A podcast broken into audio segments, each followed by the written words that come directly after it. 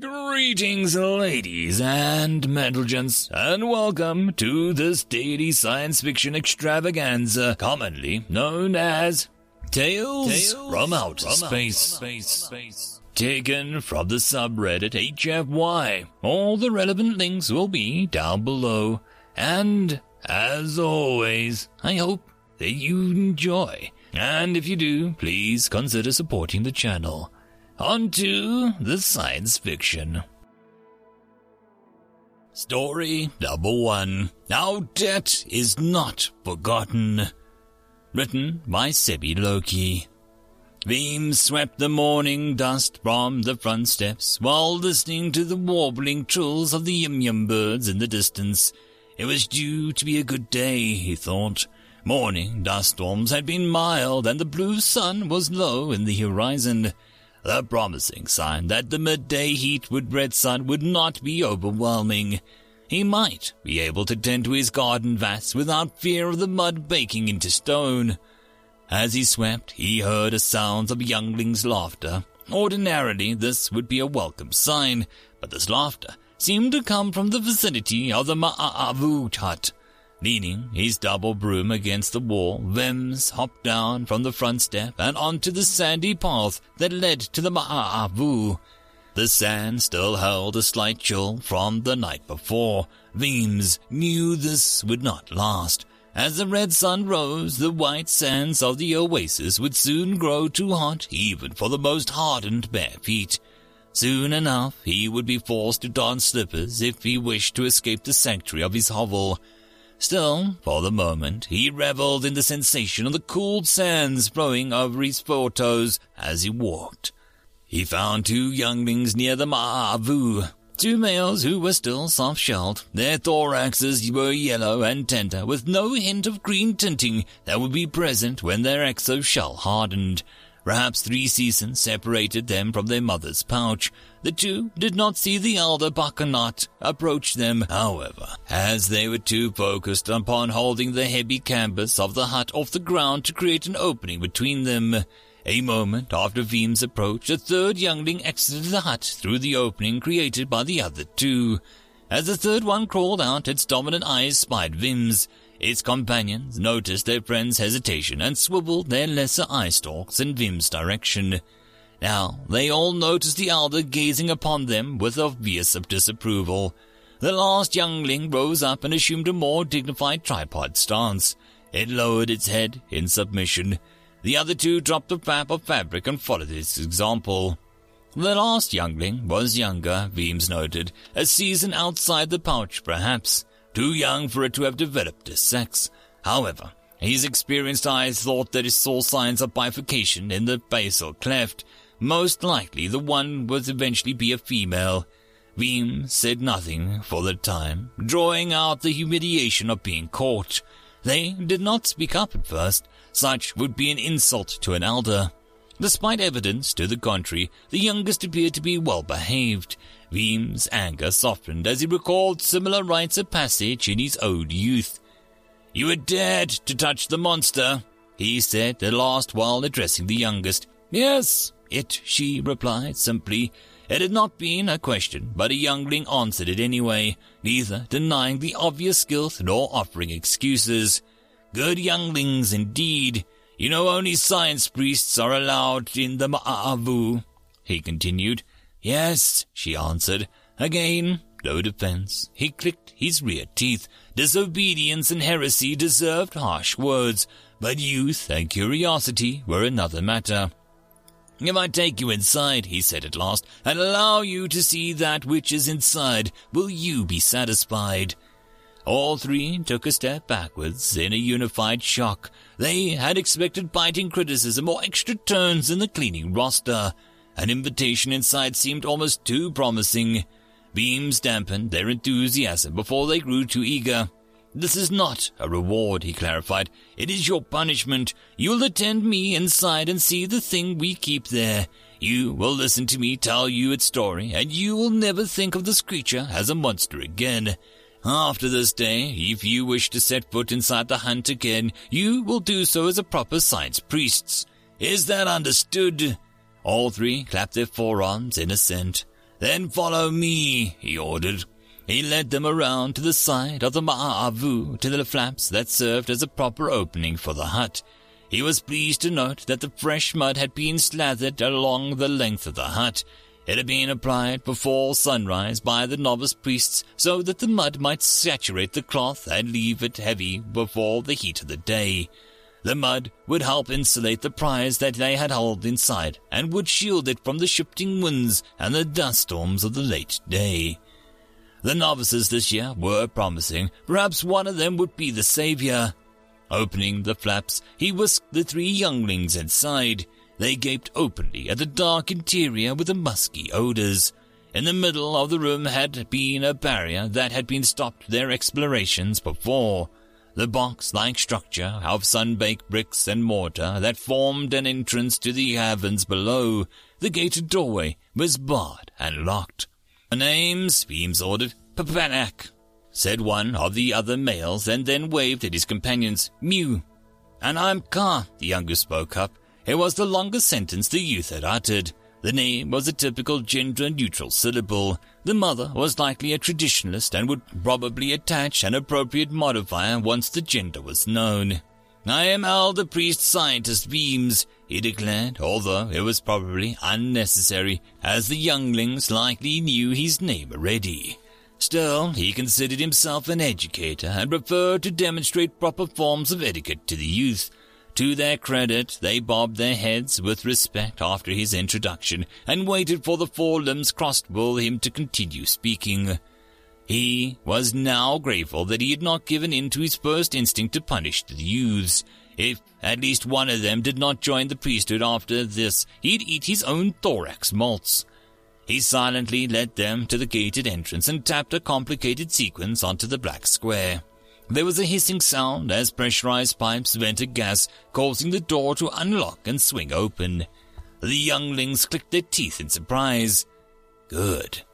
Lowering his head to clear the low doorway of the structure, he waved at the youths to follow. Mind your feet, he warned. The stairs are here are treacherous. Indeed, it was only with long practice that he kept his own footing. The steps were narrow and steep. To walk down them, he often found it easier to hop his front legs forward and allow his rear legs to support the weight in lowering him. Awkward, yes, but they were less of a risk of falling. Today, however, he took the steps one at a time. It would not do to allow the youths to see him foolishly clumping down the sacred stairs like a beast. The youths followed his example, but they kept one forelimb on the wall for balance. The ceiling rose above him, which allowed him to finally rise to his full height. The walls were a strange mosaic of bare metal set in natural stone walls. The air and the metal stairs beneath his feet were cold all year long, regardless of the position of the suns above or the season. He now almost wished that he had retrieved his slippers. They descended down the winding stairs, and, uh, as they did, the walls featured fewer patches of stone and more plates of metal. One of the youths spoke up. This metal is not copper or iron. The youngling Mew nearly shouted. The others were aghast at the breach of etiquette, but, uh, once more, Veems forgave this. Veems had trained many adults who were nowhere near as so observant. Indeed, Veems agreed, it is not one of the known metals. Some of our priests believe it to be a mixture metal. A mixture metal? Carr asked. How does one mix metals? By heating them until they are liquid, Veems replied. The younglings paused to gape more at the foreign metal as well as the mind-bending concept of mixing metals. How do you make a fire that hot? Carr asked. What could you hold it in? Questions were our answering, he replied. We have some encouraging results building some that we call a blast furnace, a furnace of heavy iron and stone where we blow air across the fire and bellows. The technology is still in the early phases, however but we believe it is promising, perhaps something used by the lost age. Emboldened by Veems's frank answer to his companion's questions, it was Papanak's turn to speak up. A lost age is a myth, he declared. Veems felt a pang of sadness in hearing this. No, child, he answered softly. It is not. Then it's true. he asked, that we once walked between the stars? Yes, Veems agreed, as his aching legs finally found the metallic floor at the bottom level of the hut. And we did many other amazing things as well, as far as our scientists can tell. In fact, this world was not always our home. Perhaps that is why we seem so poorly suited for it. Poorly suited, Carr asked. How can a home not be our real home? Veems paused. He could tell her of their findings, the fossil records that showed no animals of similar biology to their own, or that on a world of vast deserts and alkaline oceans, their species was forced to cling to existence near only a handful of oases, hiding from the scorching heat of the day in their tiny hovels and venturing out only in the early morning hours or late evening before the dust storms arrived. But could a child see it even then? They, and kind was uninvited and barely tolerated guest upon the desert planet. A transplanet invasion species forced to fight to maintain the barest semblance of subsistence. Could the child understand that everything it she had known fairly screamed that they were in the wrong place for their kind?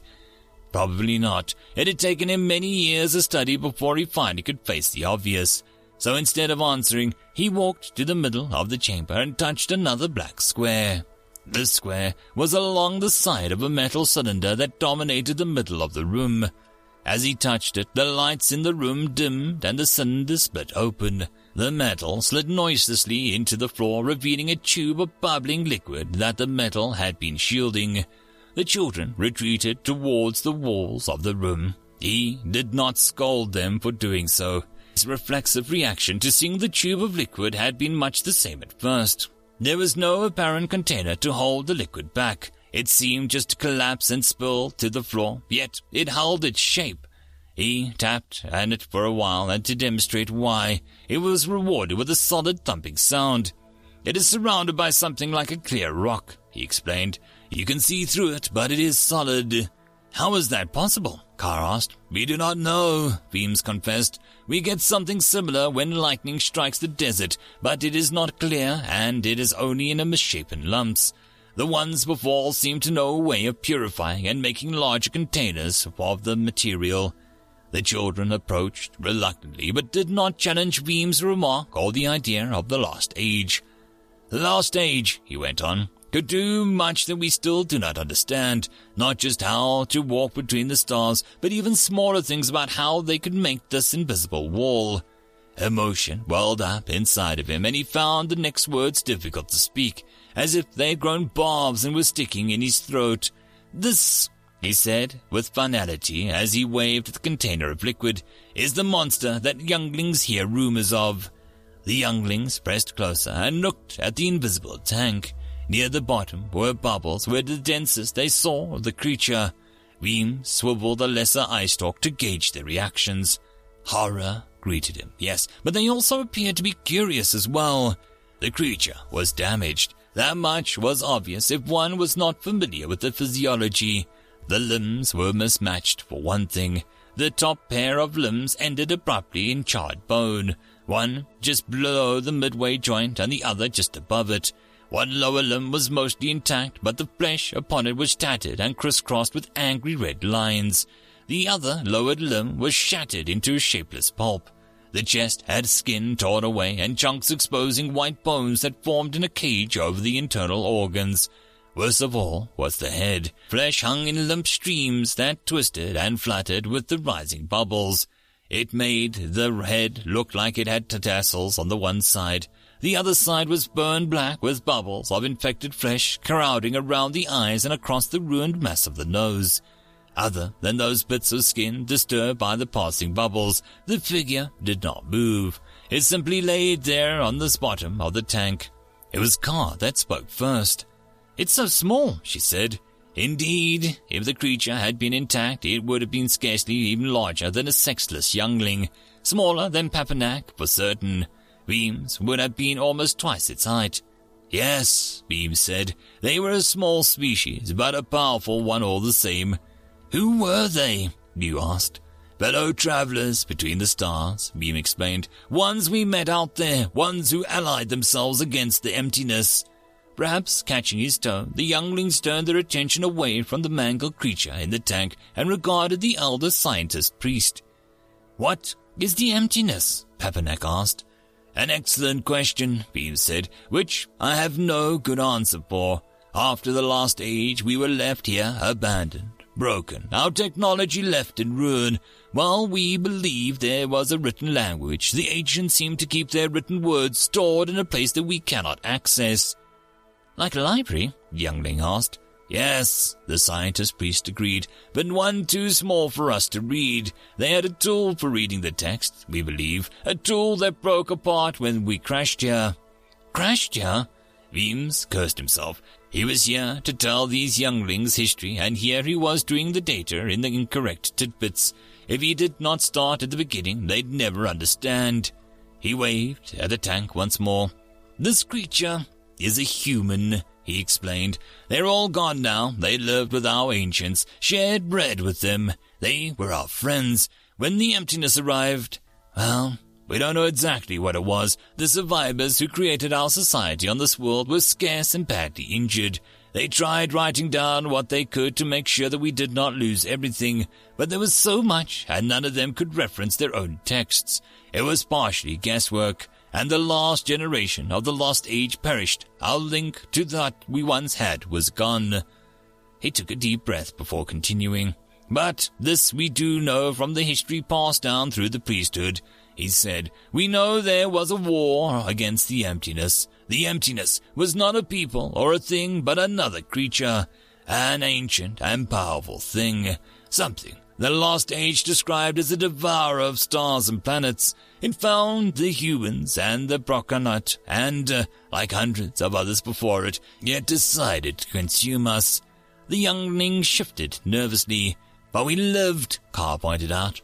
We did, the priest agreed. We lived because someone slew a creature that was supposed to be immortal. Who did? A hero? Of sorts, the priest agreed and swiveled the lesser ice stalks towards the tank. But not just one hero. An entire people who could not stand by as their friends were devoured. They flung themselves upon the giant and attacked and attacked. Though the stories say the wounds they inflicted were like bites of the smallest of insects, they never faltered. The humans fell in waves, though there were others like us, other kinds who walked between the stars, where others fled. The humans stayed and fought. They stayed and they died. We stayed with them as they were our friends. Why did they not run as well? Here Veems hesitated. The ancients say that there was nowhere for us to run to, he said at last. They claimed that we were a young race, the humans not much older. The others, who tread between the stars, did so at much swifter feet. When the emptiness arrived, they could flee. We were left behind to die as we could not outrun it. Papanak seemed to think about this. Could they not fight as well? They could, Veems agreed. They chose to flee, to leave us to our fate. The ancients believe that they are still out there, fleeing and unaware that the emptiness perished perished at the hands of the younger and weaker race that could not flee. How did the humans slay the emptiness? Mew asked. Veems looked at the tank with all of his eyes. The emptiness went towards their home world, he explained slowly, intent on devouring it. They tried to stop it. When they realized they could not only allow it to pass, they evacuated their world and set a trap instead. What sort of trap? The younglings persisted. One that caused their sun to detonate and destroy the planet of their birth, Veems admitted. Their home, their history, a world that has sheltered them until they were old enough to leave its embrace. They sacrificed all of it for the good of both of us. And that killed it? Mew asked. No, Veems admitted, merely weakened it. But while it was injured, they pounced, swooping in and cutting again and again in its fury, it dealt one last blow before dying. Its final attack scattered us. Some of us crashed here. Humans who were closer perished entirely. Now it was Carr who spoke up. So this human is dead? She asked. Yes, Veem said, and at the same time, no. When their crafts were damaged and the humans destroyed a small number crashed on this world with us, this facility was as well as a hundred more across the planet, all housing damaged humans like this one. The ancients salvaged what they could from their own craft as well as the humans. They assembled it and set it to one goal only, to preserve the damaged specimens exactly as they were, to keep them safe. Why? Carr asked. Because we owe them, Veems declared. The ancients knew that we would lose much, and it would take us generations to once more become what we were. Until then, we, the priesthood, will stand watch over the remnants of the noble beings until we once more learn how to help them, and help them we shall. They uh, were our friends. The priest placed his double-thumbed hand against the tank though he did not realize that he was mimicking a gesture that his species had adopted from another, a species that should have been long dead, but, thanks in part to the ingenuity of a handful of battered survivors in the distant past, was still awaiting an eventual resurrection. Our debt will not be forgotten. He whispered this promise to the body floating within the tank, a moment later, he heard the words echoed as three of the others touched the side of the tank as well. End of story. And that, my friends, concludes this dose of science fiction fun. I hope that you enjoyed. And if you did, please don't forget to support the author from the link down below. But if you want to support this channel, there are links as well down below for you to help with, but the easiest way would be to share this video. And, if you are so inclined, subscribe as well. I will see you all in the next episode, and I hope that you all have a fantastic time until then. Cheers.